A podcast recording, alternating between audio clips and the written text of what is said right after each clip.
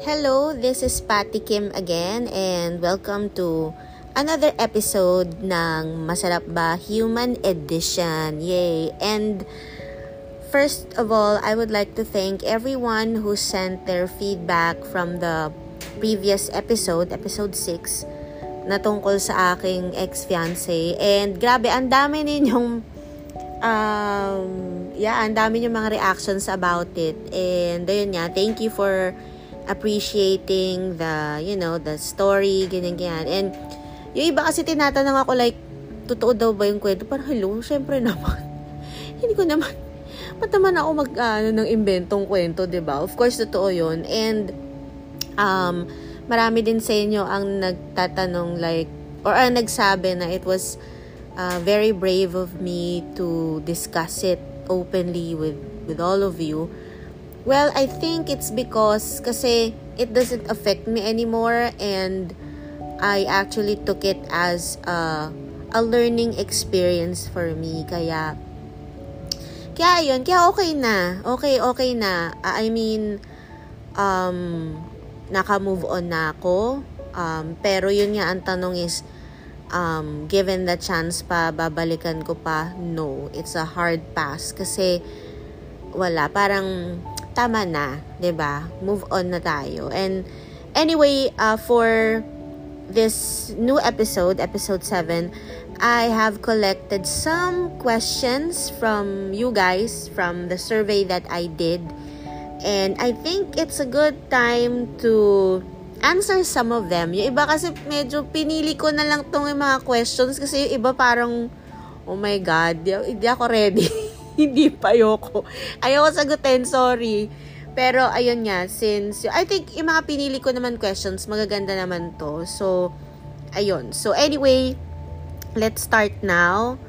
Uh, by the way nga pala, kanina may mga nag, uh, ano rin, nagtatanong like, kailan daw ma- kailan daw ba magi-guest si Chef Marvin sa podcast? Well, um, alam ko, nabanggit ko na sa kanya. Siguro timing lang. I'm sure papayag yun. Mabait naman yun eh. So, wait nyo lang guys. Siguro, ah, uh, dati kasi pinag-usapan namin nun, um, gagawa kami ng podcast episode na habang nagfo-food trip kami para natural yung alam mo yun, yung exchange ng kwentuhan, ganyan. Kaso alam mo, minsan kasi, ay carried away kami kapag alam mo yun, sa okrayan ng bongga. Kaya, parang medyo na, nakakaano, alam mo yun, nakaka-conscious kasi baka mami ano masabi namin, di ba? Parang ganun. Tapos, wala lang. Parang, siguro we just have to come up with a, with a topic para may guide kami on how to go about with the podcast with Chef Marvin. But,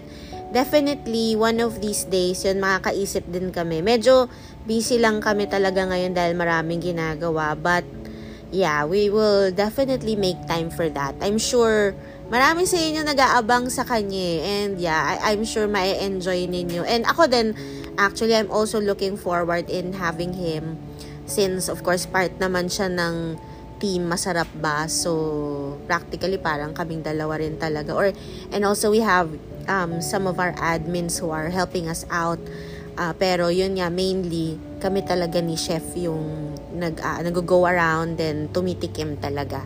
So yun. So anyway, let's now proceed with the questions I have collected here. I think 10 muna dahil baka mamaya masyadong masyadong mahaba, no, 'di ba? So, himay-himayin natin. So, let's say um ano to, siguro let's uh, call this one like um, part 1 siguro ng ating Kakulto Q&A for for masarap ba, 'di ba?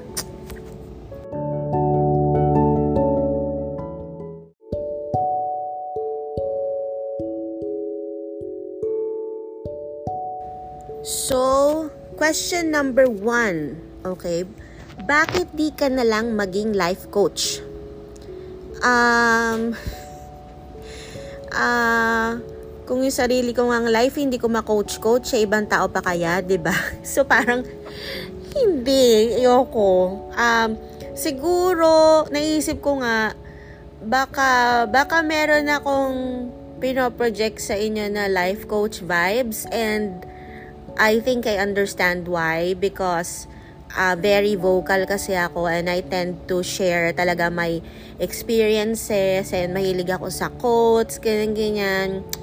Um, pero no, I don't see myself as becoming a life coach. Uh, kasi wala lang.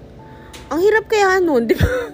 Tapos kapag matitigas pa yung ulo ng mga tuturuan mo, ay nako, wag na, kakain na lang ako, 'di ba So, ayun. Pero thank you ah, thank you for, for telling me, or, yeah, thank you for, yun nga, yung parang kung nakita ninyo kung ganon, it's actually, you know, it kind of, it, it's kind of, ano, parang nakaka-flatter siya. Uh, kasi, 'di ba pag life coach, parang wow, parang feeling mo, daming alam, ganyan, ganyan, or napaka-wise, ganun, ganun. But, I think for me kasi, uh, ay, ano kasi, paano ba? Hindi ko alam sasabihin. Hindi ko kasi naman inando, hindi ko naman ni-rehearse to. Parang napaka-spontaneous lang nitong recording na to. Pero, um, alam mo yun, parang ako kasi, I really, really make time to reflect. Alam mo yun, I love to meditate. I love, um, ano, lagi kong lagi ako nagse-self-assess. Ina-assess ko lagi yung sarili ko. And yeah, alam mo, kung tutuusin talaga, ang dami ko ding flaws. Hindi ko sinasabi na perfect ako. Alam ko, marami din akong ano, kailangan pang i-improve. Pero alam mo yun, at least at least aware ako, 'di ba? At least aware ako sa mga kailangan, sa areas na kailangan ko pang i-improve. So, I I can, you know, I think masasabi ko na I'm in a healing journey perhaps uh, dahil sa dami ng pinagdaanan ko sa family ko and all. I'm proud to say na kahit paano, marami naman na din akong na-improve.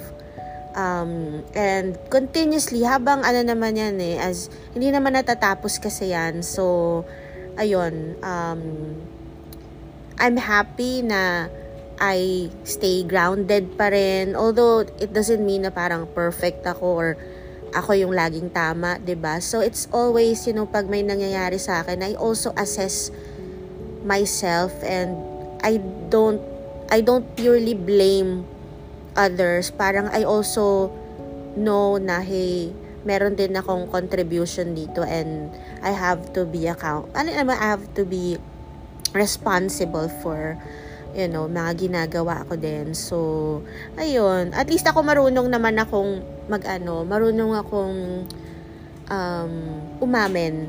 Alam mo yon like, I, I can recognize kung ano, kung okay ba ako, hindi, ganyan. So, ganun lang siya talaga. And I think, ang importante doon is we know how to forgive ourselves, no? So, ganun talaga yung buhay eh, 'di ba? So yun, okay lang yun. But anyway, ayun, I hope I was able to answer your question. So yun, hindi, hindi ako hindi ako life coach talaga. I, I think ano, yun. Yun na yun. Okay, next. next naman is how to be strong po. Well, alam ko itong itong question na to is not like how to be strong physically kasi obviously alam naman natin kung paano maging strong physically, 'di ba? So I think this is all about emotions or something or paano maging strong sa gitna ng mga problema sa life or adulting or mga you know, mga yeah, mga difficult times.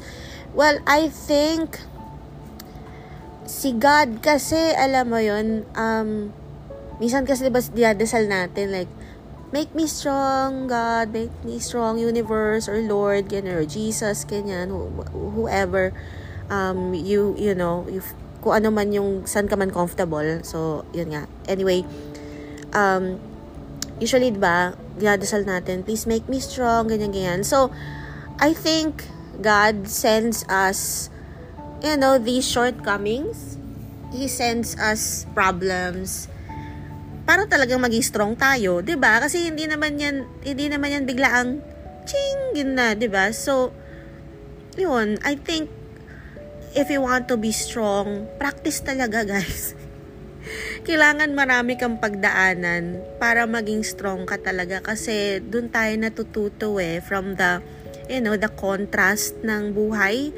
Um so yun nga 'di ba paano natin malalaman kung ano yung love if we don't know what hate is? Parang ganun. So laging may contrast yan 'di ba how can we know happiness if we don't know sorrow? Alam mo yun? So ayun 'di ba So, yun nga, paano natin ma-appreciate yung pagiging strong or yung strength or something kung hindi natin alam yung pagiging weak. 'di ba? So, I think yun nga, God sends us trials talaga. And yun, para talaga ma-practice tayo. Kasi totoo yan, 'di ba? Kapag meron tayong pinagdadaanan at pag nalampasan natin yung mga pinagdadaanan natin, sinasabi natin after, oh, this became, this made me stronger. So, yun. So, I think my advice for you is, wag kang matakot na, alam mo yun, wag kang matakot na humarap sa maraming problema. Uh, yun.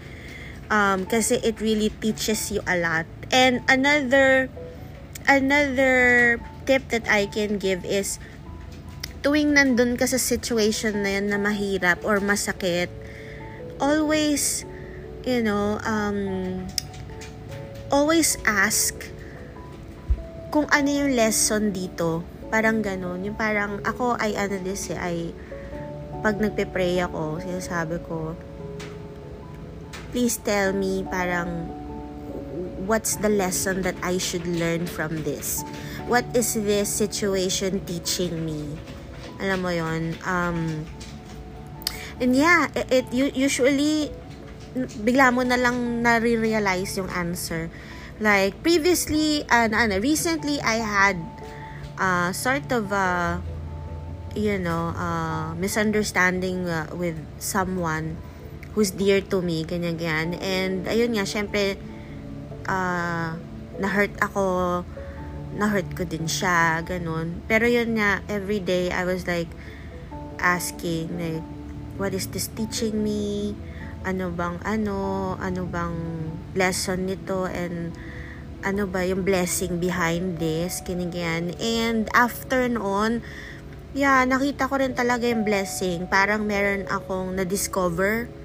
And, yun, ang galing. Hindi ko, I, I won't delve into the details, but it turned out na, yeah, for me, as in, parang, ah, okay, kaya pala, kaya, it had to happen because we had to, ano, we had to see this. Parang ganun. Basta hindi ko lang maano eh, pero what's good about it is that, na-address na ngayon, ba? And yun, okay na. So, okay pa rin. So, ayun.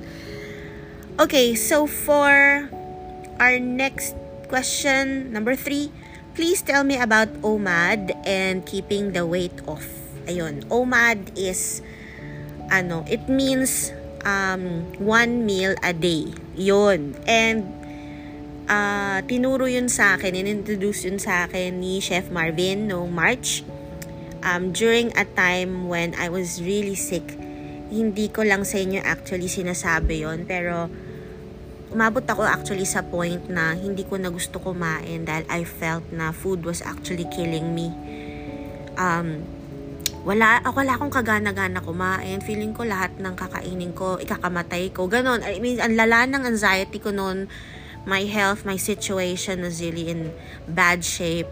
I thought, um, mamamaalam na ako. Seriously, I was that depressed. Um, I wasn't happy with the people who were surrounding me. So I had to cut, you know, I had to cut ties with people who were giving me a hard time and people people who were weighing me down.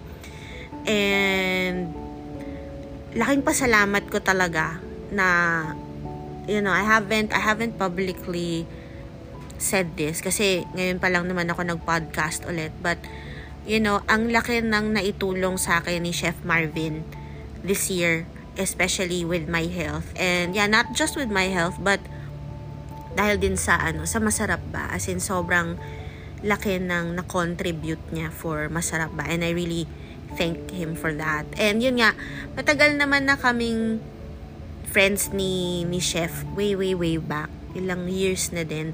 Um, to be honest, noong na-discover ko muna yung mga pralines niya, hindi niya talaga alam na, hindi niya alam na bumili ako. Or hindi nga niya, hindi nga niya ako kasi kilala eh. I mean, hindi niya ako kilala as masarap ba. So, noong pinost ko yung pralines niya, hindi niya alam na ako pala yun.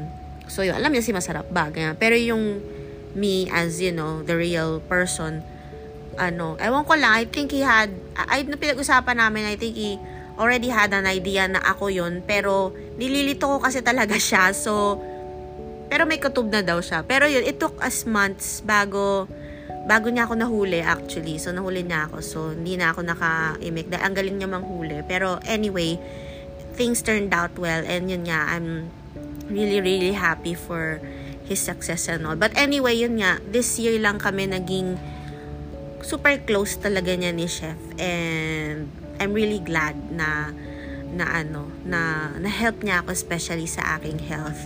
Kasi after nun talaga, I, because of OMAD, ayan nga, OMAD is one meal a day. So, ginagawa ko is, late kasi ako nagigising, you know, nagigising ako like 12 noon, ganyan-ganyan. Um, and usually, kakain ako, okay, kakain. Tapos, kakain na naman.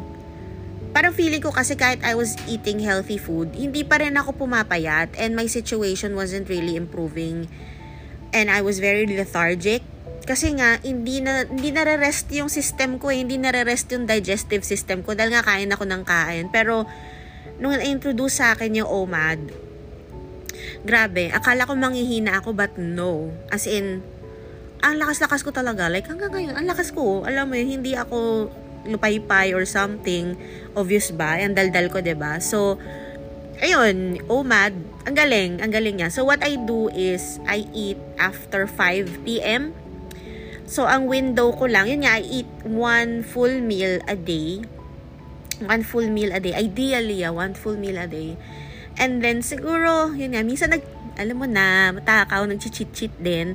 Pero, ang ginagawa ko is, basta may window lang ako. So, after 5 p.m., kakain ako ng one full meal. And then, kung gusto ko ng maliliit na yung mga snacks, konting snacks, okay lang. Pero after 12 midnight, no more food na talaga. Kasi para um, I can give my digestive system a chance to, you know, to work and heal. Ganyan. Para hindi siya mapagod. So, kinabukasan when I wake up, alam mo yung parang gutom ka na naman. Kasi, iba, nag, nagugustuhan ko na yung feeling na medyo gutom ako. And take note ah, dati may GERD ako, pero dahil sa UMAD, nawala yung GERD ko kasi tinigil ko rin talaga significantly yung pagkain ng cheese and dairy products. So, yun. As in, sobrang nakatulong siya. So, for those who are asking kung sumasakit daw ba sikmura ko or ganon, hindi. You know, sa una, kahit sa una hindi sumakit, sigmura ako. Pero, of course, there were times na medyo nagugutom ako. So, if you're new to OMAD, and hindi mo pa kayang like tiisin talaga or something, what I do is, um, pwede kang kumain ng konting fruit, pero yung hindi matatamis. Parang ganun, hindi super tatamis. Or, gumangat-gat ako ng walnuts or some pistachios. So, yun ang ginagawa ko. Basta, wag mo pupunuin yung chan mo. Just, you know, just enough na meron lang mamunch siguro na onti yung chan And then, dun ka na lang talaga babawi kapag, ano na, kapag full meal mo na, ba diba? And, pwede ba, usually I would get questions like, pwede bang kainin kahit ano, kung basta one meal? Well, of course, syempre, kung gusto mong mas mabilis, if your goal is to lose weight and improve your health, of course, stay away from junk food. ba diba? Stay away from junk food.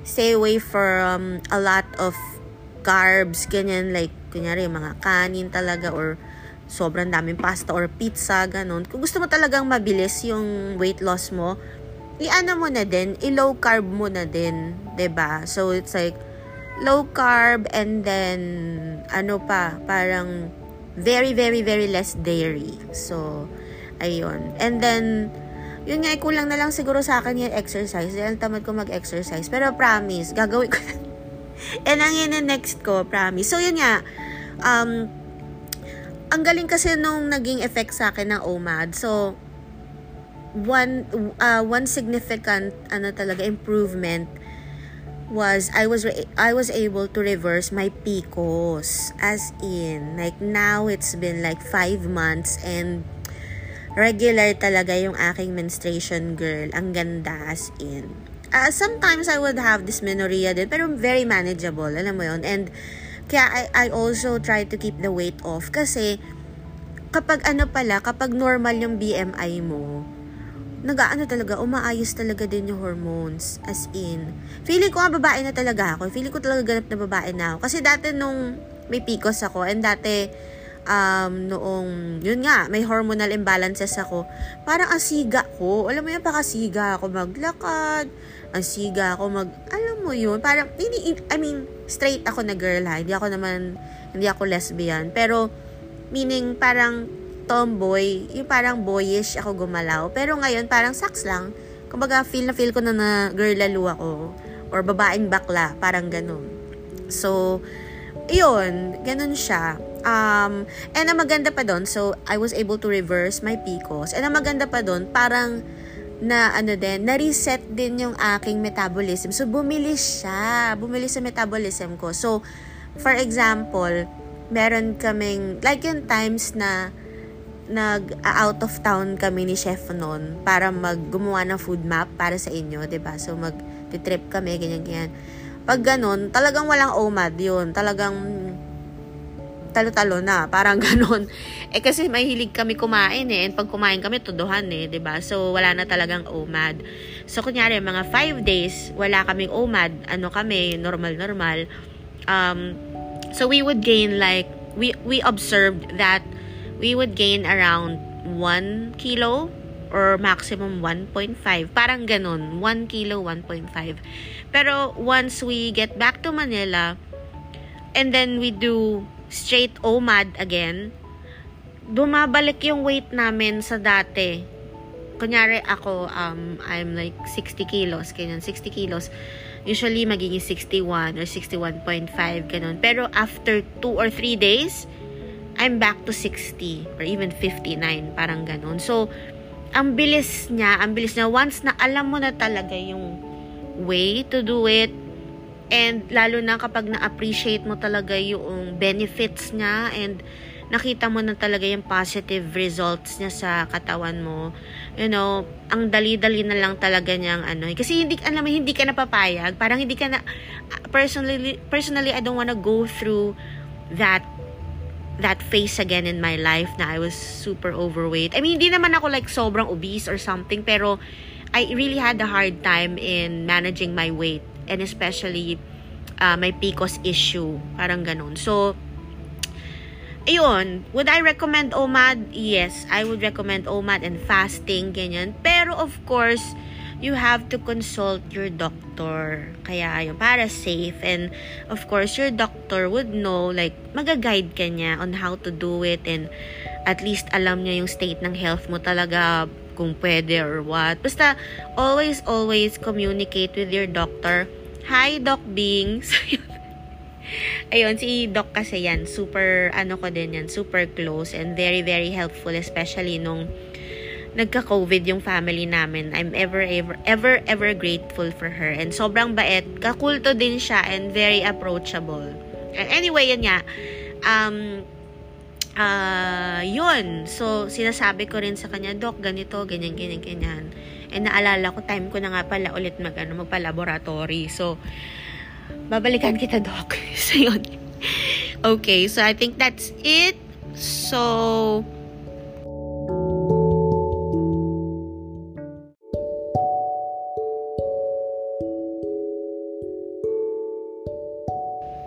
Okay, now we go to our next question. Question number 4.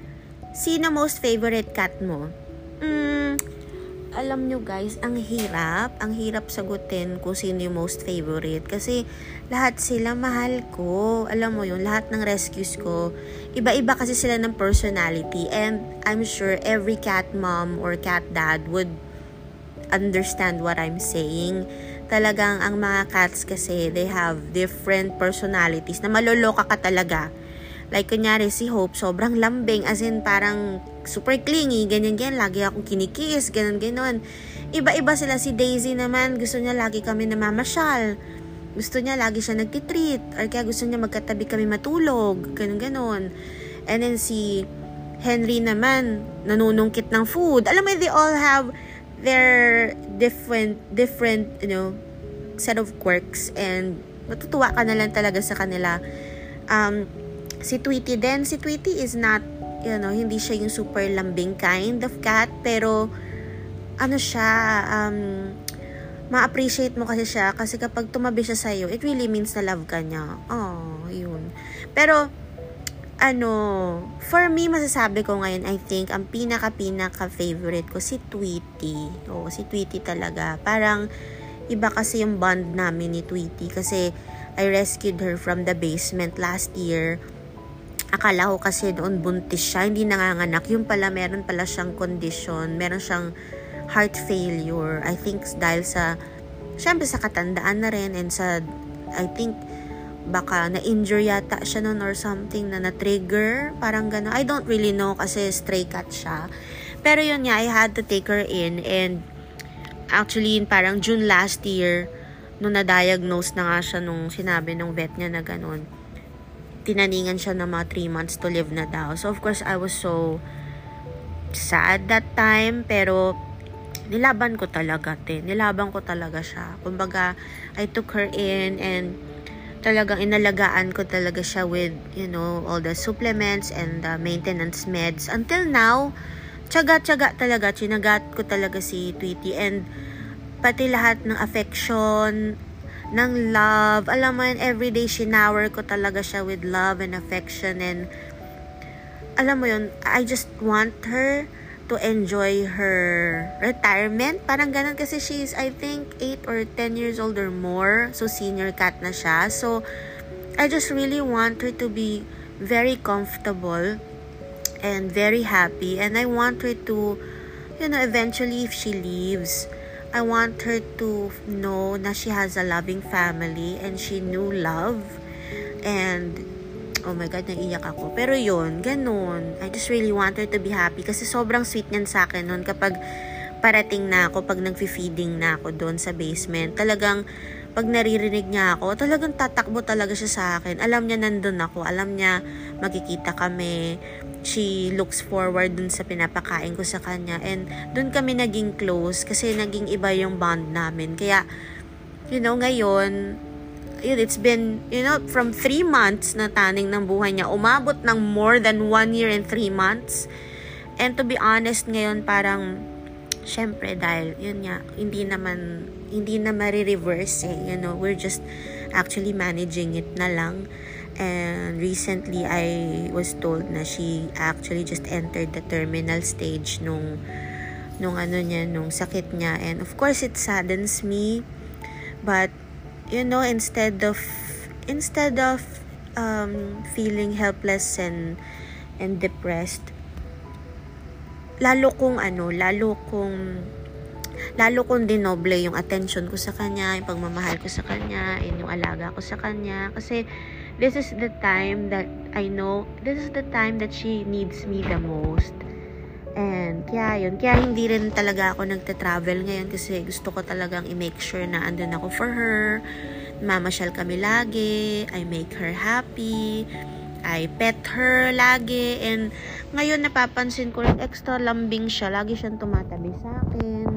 Lagi siyang, nagpag gumigising ako, katabi ko siya. Alam mo yon And I think kasi, during times na nahihirapan siya, gusto niya nandun ako. Kasi syempre ako yung mom niya. Ganyan. And ako rin, when I see her na medyo nahihirapan, yun nga, um, I really, yun, inaano ko talaga siya, sinasamahan ko talaga siya, yung sa, ano niya, yung kanyang uh, warm na pad, gano'n, pinipet ko, sinasabihan ko na, Tweety, I love you, I'm here, ganyan, you'll get through this, gano'n um, pag hindi niya kayang tumayo dahil pagutom siya talagang aabutan ko siya ng food. I'll make sure na okay siya pati water ganyan. And she you know we ano, okay, 'di ba? And kapag okay na naman siya, lalakad na naman siya, gusto na naman niya mamasyal, okay, ganun. So, tsaga talaga, alam mo 'yon, when you love someone, talagang when you truly love someone, regardless if it's a human being or a pet or whoever,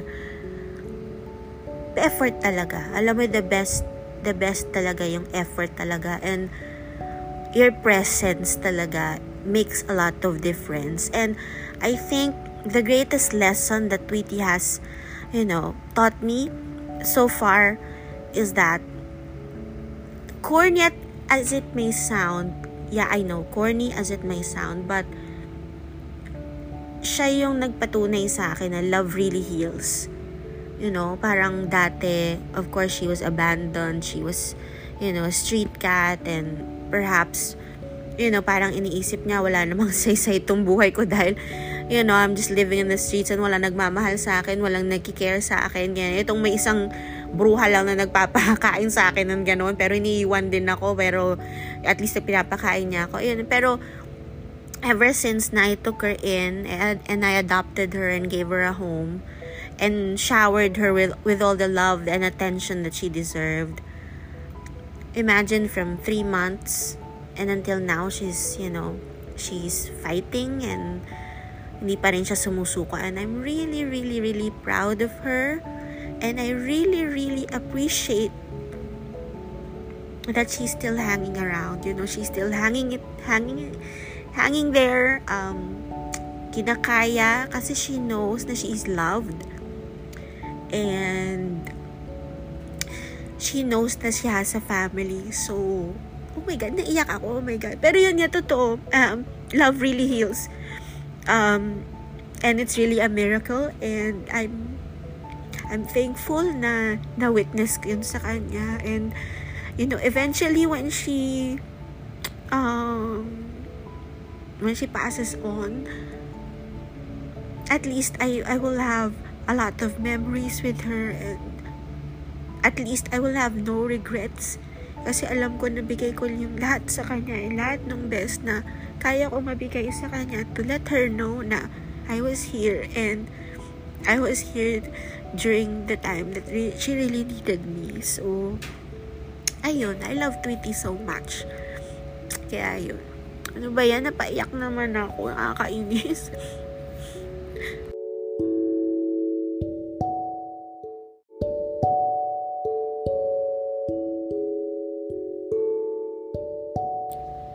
okay now.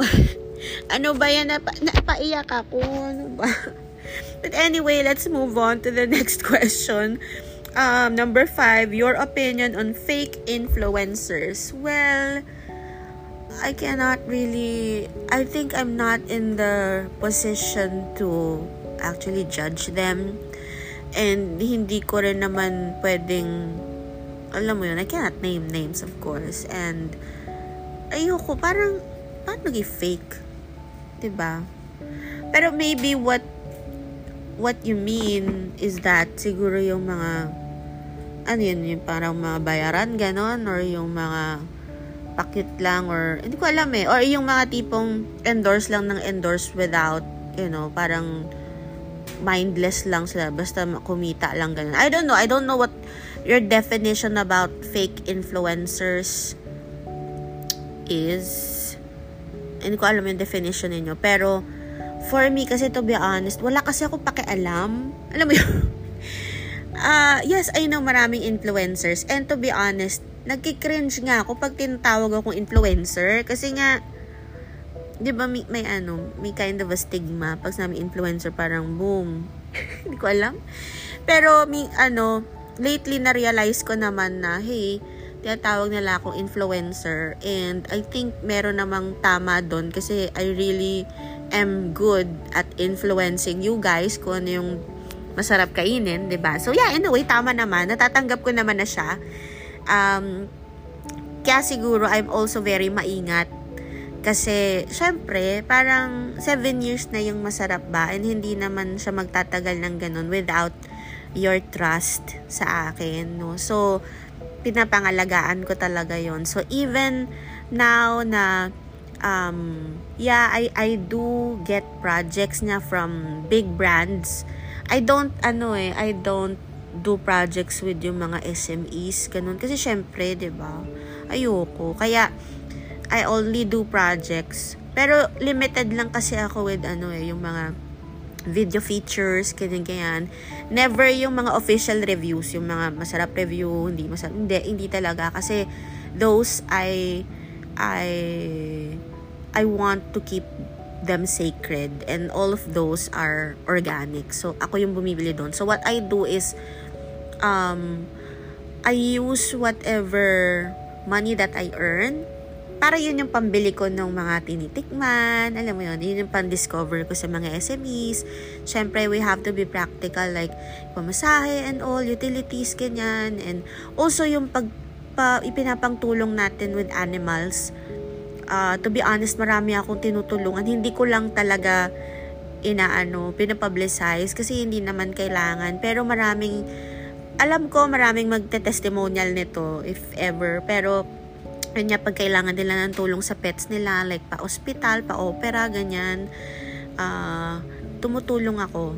Lalo na kapag kaya ko naman, ba? Pag kaya walang problema. Kaya nga ano eh, pinapag pinap, sinisipagan ko pa talaga para syempre um, the more we earn, the more money that we can have to, we can use pala to, to help more. So, it's like, work more to help more. ba diba? Ang ganda, ba diba? Kasi, yeah, parang, we have to sustain din. Mahal ko yan ng bilihente, di ba? Yung ganun. But yun, anyway, going back to, yun nga, mga fake influencers, wala, I cannot, ano eh, I cannot comment on that kasi nga, ayoko naman mangialam. Tsaka, diskarte kasi nila yun, ba diba? Kumbaga, if they feel na, feel nila yung gusto nilang gawin at sila naman yun, well, problema nila yun, ba diba? If nagfe-fake sila, then, malalaman yun naman eh. Malalaman naman natin eh. ba diba? Kung alam lang natin na, ay, ganyan, ganyan, ganyan. Ay, di naman nag yun yun eh, ba diba? So, malalaman naman natin. Pero ako, I, I really would not like to comment um, even dun sa mga nambabash sa akin, parang wala akong pake. Kasi syempre, this is me. And, hindi naman ako yung tipong mag adjust Ako pa mag adjust Excuse me. o, kasi wala talaga akong pake. Ang pake ko kayo, to be honest. Uh, all I care about is, yun nga, like yung whatever relationship we have, kahit hindi ko kayo nakikita at hindi tayo magkakilala talaga, pero I want you to know na I really value the time that you are giving me every day, every single day, yung mga chats mo with, yung mga chat messages mo sa akin or ninyo sa akin, that's, you know, that's uh, very valuable to me. Kaya I make time to answer. Kahit heart lang, just to acknowledge you na nabasa ko and you know, uh, to show my appreciation kasi dami talaga like I get hundreds and hundreds of of uh, direct messages messages on Instagram kaya din-disable ko yung Facebook kasi hindi ko na kaya. So, Instagram talaga ako active. Um, I have a different admin for the community kasi ako talaga yung nagtatao sa dito sa Instagram. So, na-appreciate ko talaga yon kasi gusto ko na I can give you my whole time. You know, my, my time. I can be present with you.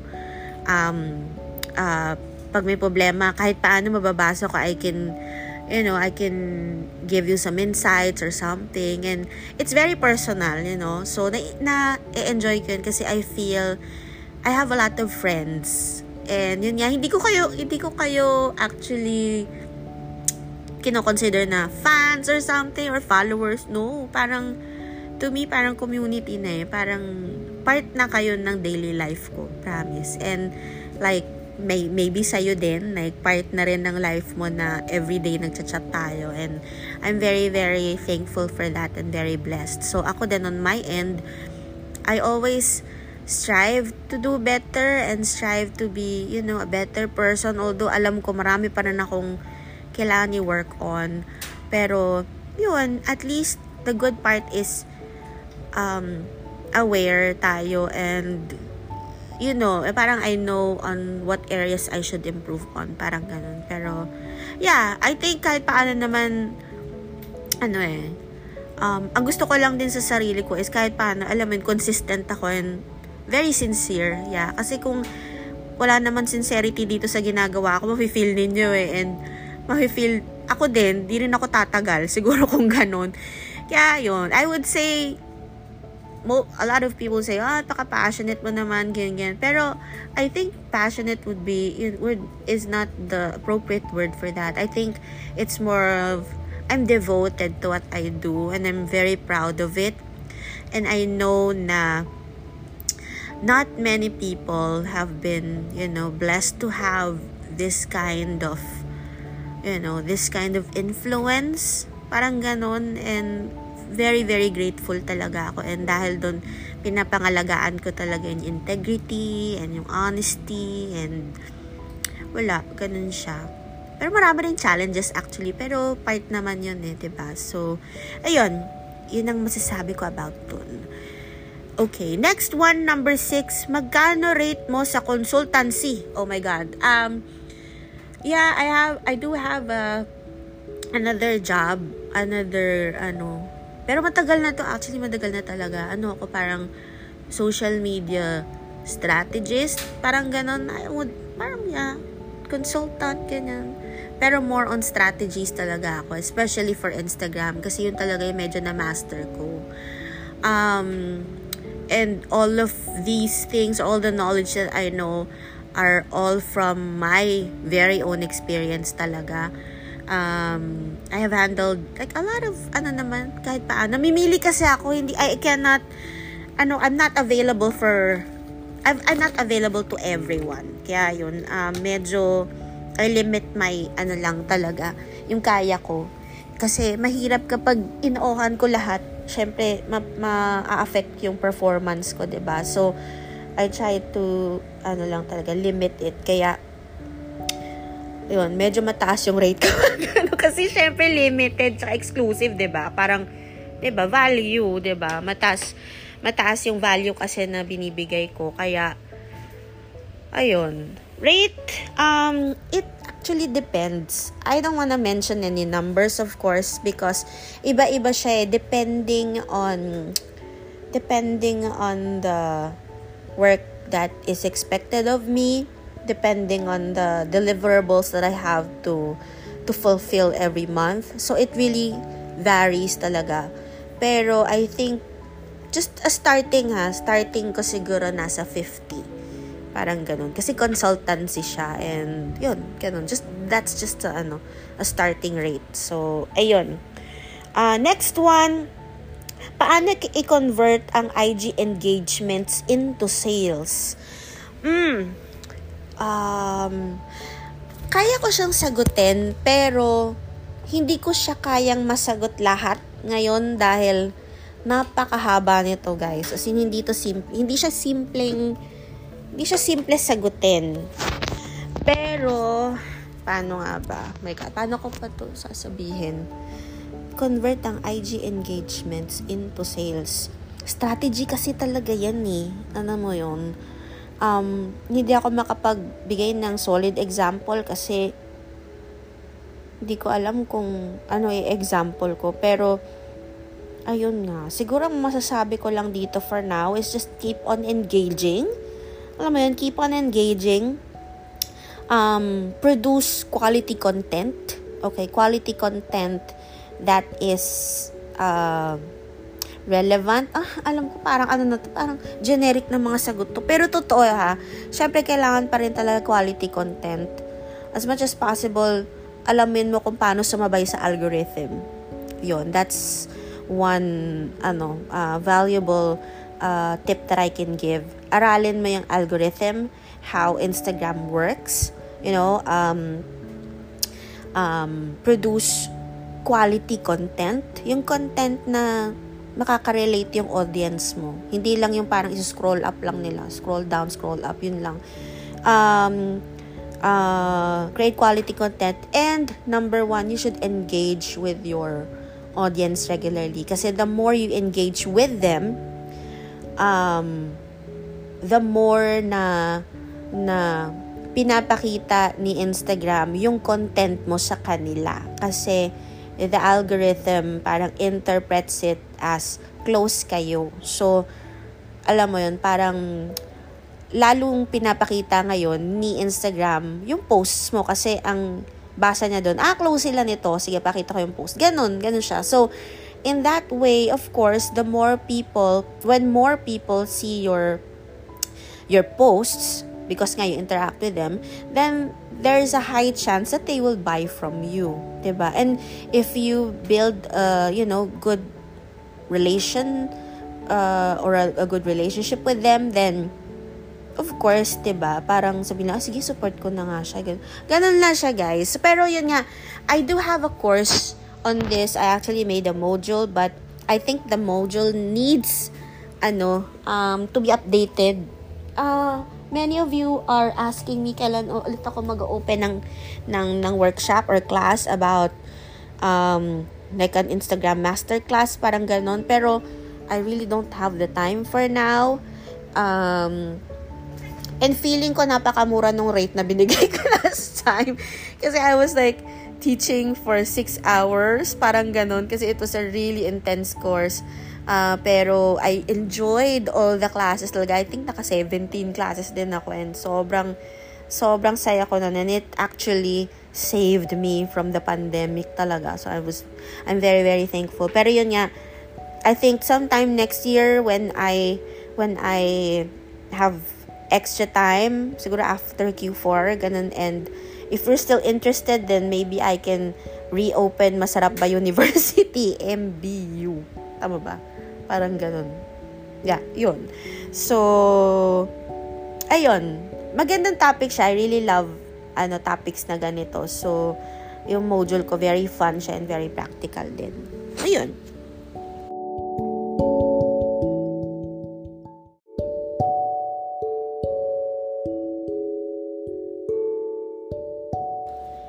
Okay, now we are down to our last three questions. And the next question is, how to deal with toxic in-laws? Well, since single pa ako, never pa naman ako nagkaroon ng, ng in-laws, of course. Pero, from, you know, syempre nagkaroon, as you know, ba diba?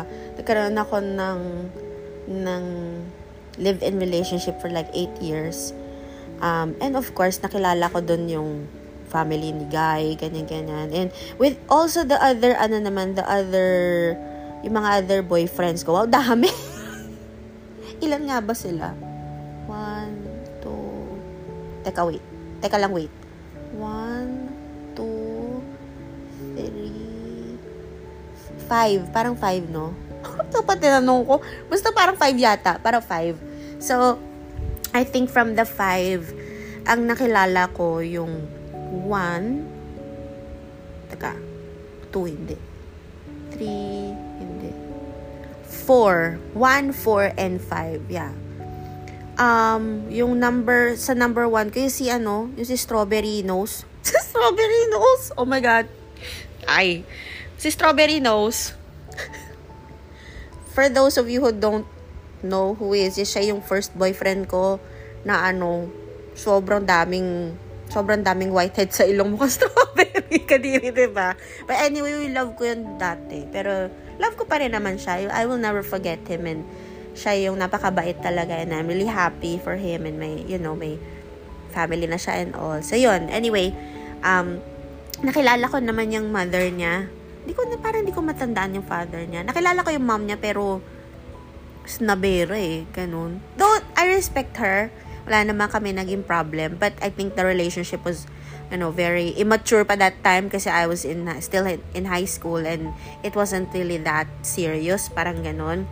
Um, with my fourth boyfriend, um, nananakit, grabe yun. Yung tumatak talaga sa akin sa kanya, nananakit siya, namimisikal. Kaya iniwan ko siya eh, char. Pero yeah, iniwan ko siya talaga dahil dun. Mm-mm. Nakwento ko na ba siya? Ewan ko ah. Yeah, siya yung ano, siya yung uh, before itong si ex-fiancé. Uh, uh, I had a boyfriend na yeah, ano siya, namimisikal, nagmumura, minumura ako. So I got nagising ako one day, got tired na, hey, hindi ko deserve tong sinasaktan and minumura. So, pinalitan ko siya. Bakit ba? Ganun. Ang ganda ko eh. Bakit ba? So, anyway, ayun nga, with him naman, gustong gusto talaga ako ng family nun, te. As in, sobra. Sobra, sobrang gusto, gusto nila ako. Uh, mabait yung mami niya, ma, ma, ano, malambing sa akin.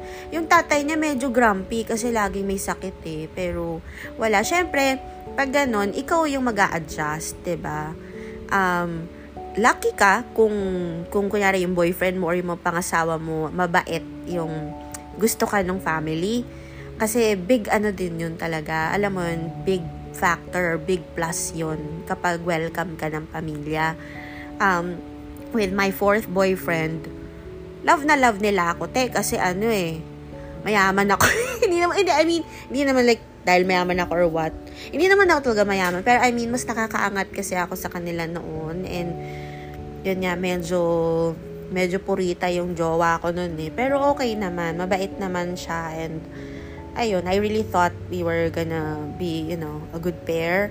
Yan, gan. And yung mom niya, love na love ako kasi magiliw talaga ako and lagi ako nagluluto kasi sa bahay nila. Alam mo, plus talaga, no, very, ewan ko, plus talaga yon kapag, ano, marunong magluto. Hindi ko sinasabi magaling ako magluto, pero, ano kasi talaga ako eh, parang yun yung love language ko. Parang, yeah, it's like, gifting, no? Parang ganun, or acts of service. Ako kasi, ano, eh, taong ma-effort talaga ako. So, gustong gusto nila pag nagluluto ako ng mga ulam, ganyan, ganyan. Ako yung, kasi boyfriend ko hindi marunong talaga magluto. Tapos, papabilhan mo lang na isda, ang pangit pa ng mga isdang bibilhin. Parang ano ba yan? Naalala ko, pinukpok pa siya ng nanay niya nun kasi parang bilasa yung nabiling isda or something. Pero yun nga, parang pag nandun ako, talaga sobrang love nila ako. Alam mo yun. Tapos, actually hanggang ngayon, a Facebook ko pa rin sila. Even yung ex ko na yun. Pero syempre, may ano na siya, may, may family na siya. And panot na rin siya. Joke lang. Pero yeah, panot na nga siya. Pero yun, ano, um, yun, okay naman, it turned out well. Pero yun nga, love ako ng family niya. Yun. Yun ang yung nice dun. Pero with my ex-fiance, actually, nanay din niya mabait. Mabait din sa akin. I never, actually, I never had a problem also with, you know, with, um, so far ha, sa mga, mga naging, posible kong naging mga in-laws. Kasi, yeah, of course, generation gap, ganyan. Pero, naintindihan ko kasi, parang, mad- magaling naman kasi din ako makisama.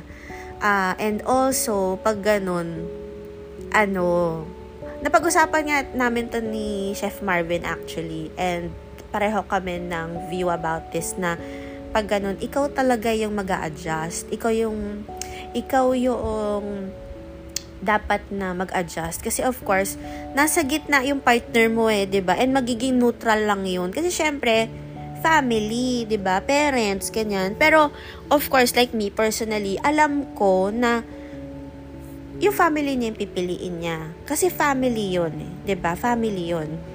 Um, kaya dapat ikaw yung outsider pa eh, 'di ba? So ikaw makisama, 'di ba? Ikaw yung as long as alam mo naman na wala kang ginagawang masama, ganyan ganyan. Do your best, 'di ba? Do your best na ipakita din sa kanila yung intentions mo na mabait ka. Pakita mo kung sino ka, 'di ba? At dapat marunong kang makibagay, no? So yun nga, kung toxic talaga, isip-isip ka na siguro. 'Di ba? Like, kung tatabuyan ka talaga ng bongga or or minamaliit ka or ano mo yun, minamata ka, di ba? It's gonna be your choice. It's always your choice. Pero, kung mahal mo talaga yung boyfriend mo and mahal mo yung partner mo and you both feel the same and mahal ka rin niya, ganun, there is really, you know, parang, um, I'm sure you will manage to, you know, to, to fix things and, at the end of the ano naman, kung saan naman kayo magiging masaya, yun lang naman yun, ba? I'm sure, eventually, the, family will understand naman. But on your end, yeah, kailangan talagang hanggat nakakaya, makisama. Okay? Okay, so, question number nine. Malapit na tayo matapos. Question number nine, Ah, okay. Sila pa rin po ba ni ex-fiancé at Koreana? Wala na bang balikan or kahit paramdam? Ah, from my, ano, from my ex. Okay, first, sila pa rin po ba ni ex-fiancé at Koreana? Hindi na. Hindi sila din nag, hindi rin sila nagkatuluyan, pero nagka-baby sila. Yun lang. Nagka-baby sila. And, nung naghiwalay kami, after two years, nagka-baby sila. And then, that was also the time na he wanted na makipagbalikan. And he told me na nagsisisi na daw siya sa ginawa niya. And pinipilit na niya ako na tara pakasal na tayo. Nagsisisi, nagsisisi ako na ginawa ko yun sa'yo, ganyan, ganyan. Nagsisisi ako na na ganito, ganyan, ganyan, ganyan. Um, yun, pinipilit niya ako. He, he asked me na pakasal na, na sana daw hindi niya ginawa, nasaktan daw niya ako, alam niya, ganun, ganyan. He wanted to make up uh, for it, kaya kami na lang daw ulit, ganun, ganun. Uh, pero alam mo, sinabi ko sa kanya, nung time kasi na yon nung time kasi na yon naka-move on na ako. Usually kasi kami mga girls, tayo mga girls, totoo yan eh, um, matindi tayo magmahal. Yeah, super tindi. Pero once na talagang nag, na, napuno tayo at nag-decide tayo na wala na, wala na. Ang hirap. Alam mo, kahit pilitin mo, wala na. Kasi wala na. Parang you had your chance. And usually, guys, you know, just, they realize it too late. Marirealize lang nila yung worth mo pag wala na. Parang ewan, no? ba diba? Pero ganun eh. Usually ganun, ba diba? So, umabot na ako sa ganong sa ganon. And hindi ko akalain yun, like, from, you know, like, two years before that, I was, I was depressed and I was, like, begging him to choose me, ganyan, ganyan. Pero after two years, te, habang na hair ko na na, sorry, ano ko. hindi ko naman, like, hindi ko naman, like, sinabi talaga na, sorry, hindi ganun yung pagkaano ko, sorry, hindi. Pero, it was kind of like that. Sabi ko sa kanya, alam mo kasi, yes, ganun talaga. Sabi ko, alam mo kasi, may baby ka na. Eh, may baby na nga. Yun, ay, di ba? Ang hirap. Sabi ko, alam mo ikaw, may baby ka na. Dapat, dun ka na mag-focus. Kasi, anak mo yan. Dapat mahalin mo yan. ba diba? Dun ka na lang sa family mo mag-focus. Kasi, kailangan ka ng anak mo. O, ba diba? Bait ko pa, ba diba? Kasi kung, kung gaga lang ako, di, inagaw ko na siya ulit, tas kami na ulit, keber na, di. But no, ayoko kasing makasira ng pamilya, and ako din, I came from a broken family, and I know how hard it is to have a madrasta. Although, hindi naman ako magiging ganun, pero syempre, it's hard for, you know, a kid to have, you know, a, a family na, na gano'n na magulo. Ayoko nang ganun for the kid. So, yun ang naging decision ko. Talagang I had to tell him na, you know, ikaw, you should prioritize them na. Wag, wag, wag mo na akong balikan. Sabi ko ganun. And parang sa akin kasi sabi ko sa kanya, unfair. Like, ako yung first girlfriend mo, tapos ako yung kirida. Parang, excuse me, hindi ko deserve to. Parang ganun. Like, ano ba yun, ba diba? Parang 8 years tayo, tapos kayo, ganyan. Tapos mamaya-maya, pag naanakan mo na't lahat at pinagsawaan mo, mabalik ka sa akin. How dare you? Parang ganun. So, also, number 3, meron na kasi nagpapasaya sa akin on char. I mean, hindi. Hindi, na, hindi ko siya boyfriend or something. Pero, I, I had someone na who's really, really, you know, parang making me happy, making me laugh, ganyan. And medyo MU kami noon. Um, and I felt na, yeah, I, had to, ano, I really had to move on na completely. So, ayoko na bumalik doon sa dating buhay and magulo pa, ba diba? So, ayun, yun. And then, actually, recently, like this year, this year lang, a few months ago, after a long, long, long, long time, as in, accidentally, nag, ano, parang, nakita kami ulit. Kita kami ulit, like, oh my God, unexpected. Nagulat lahat ng friends namin na, oh my God, nandito siya! Ah, nandito din siya! Parang gano'n, like, hala, ano na, ganyan. Pero alam mo, I didn't feel anything kasi nandun na ako sa point na napatawad ko na siya. Nawala na sa akin. Alam mo yun, parang okay na okay na ako. Tapos, ang payat ko pa, ang sexy ko pa. Alam Tapos siya, nung nakita ko, ay, ano ba yan? Ano nangyari? Pinabayaan sa kusina? Parang ganun. Parang, nako, excuse me. Hindi na siya like, hindi siya ganun ka-charming, hindi siya ganun ka-cute, ganyan, ganyan. Kaya, wala, parang nung, nak- nung nakita niya ako, nakita kami, kinamayan ko pa siya, sabi ko, hi, kamusta ka na? Ganyan, tapos nag, in-extend kasi ako kasi may touchy kasi ako, so kaya appear, o kaya, um, hell, ano yan, parang shake hands, ganyan, So, nakipag-shake hands pa ako. Nagulat siya nung inabot ko yung kamay ko sa kanya. Like, kita ko talaga. Siyempre, kakilala mo, hello, you grew up together. Kilalang kilala ko talaga siya. As in, in-extend ko pa yung kamay ko and then, nagulat siya. And then, of course, nakipag, parang hindi niya akalain na gagawin ko yun sa kanya. Pero, yun, nagawa ko kasi wala naman na akong ano eh, wala na akong pain na nararamdaman. Yes, marami nangyari. And, na-forgive ko na siya, but, hindi doon sa point na babalikan ko pa siya. Parang ganun. Uh, yeah, may ganun pala eh, no? May ganun pala talaga. And, yun yan, nakita, balita ko nun, after daw ko magkita, sobrang naglasing talaga.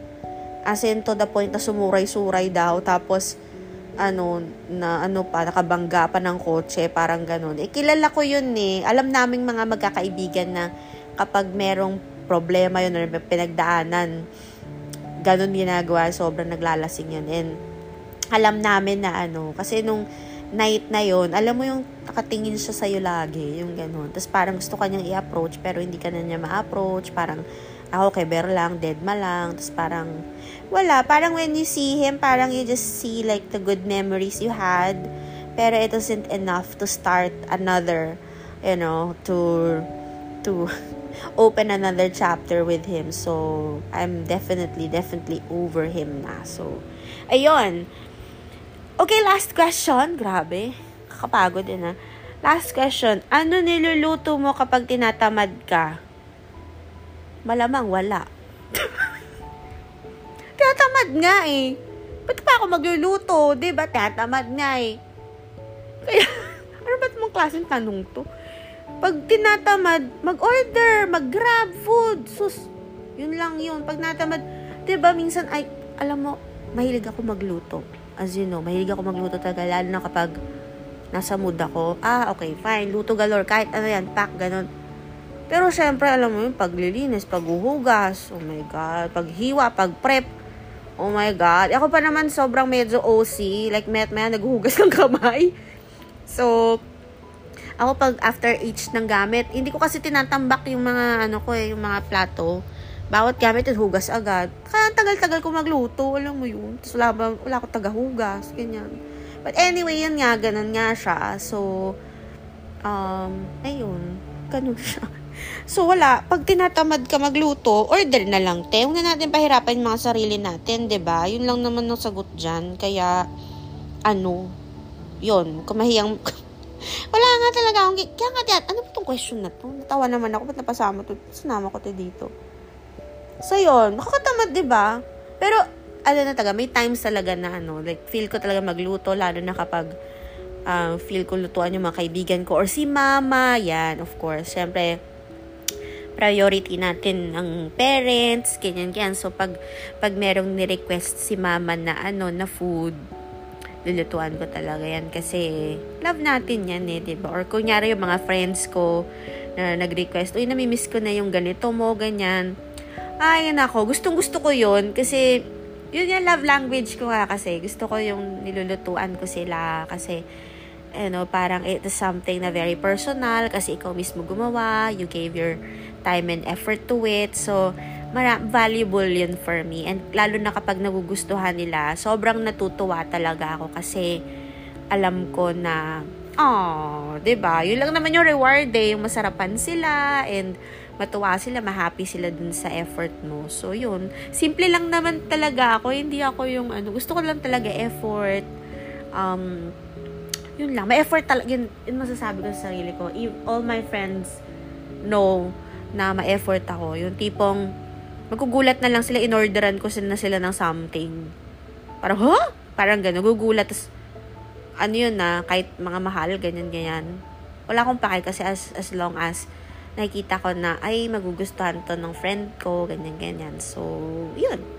Ganun siya. So, I think that's it. Ang haba ng ano ko ngayon, na Ang haba ng ng episode ko ngayon kasi ang daming tanong. But, I do hope na nakatulong and I do hope na nakapag-share ako ng insight kahit paano ulit. But, yeah, um, looking forward to more questions. And, kung napansin mo today, I feel good, no? I feel better. Yeah, I think things are becoming, you know, I'm just really looking forward to better things and to better days. And, yun lang, kapit lang. 'di ba? Um, dami kong kailangan gawin this week, but okay yan, kayang-kaya yan. Kakayanin natin yan. Uh, ayun, hopefully makarecord ulit ako by the end of the week.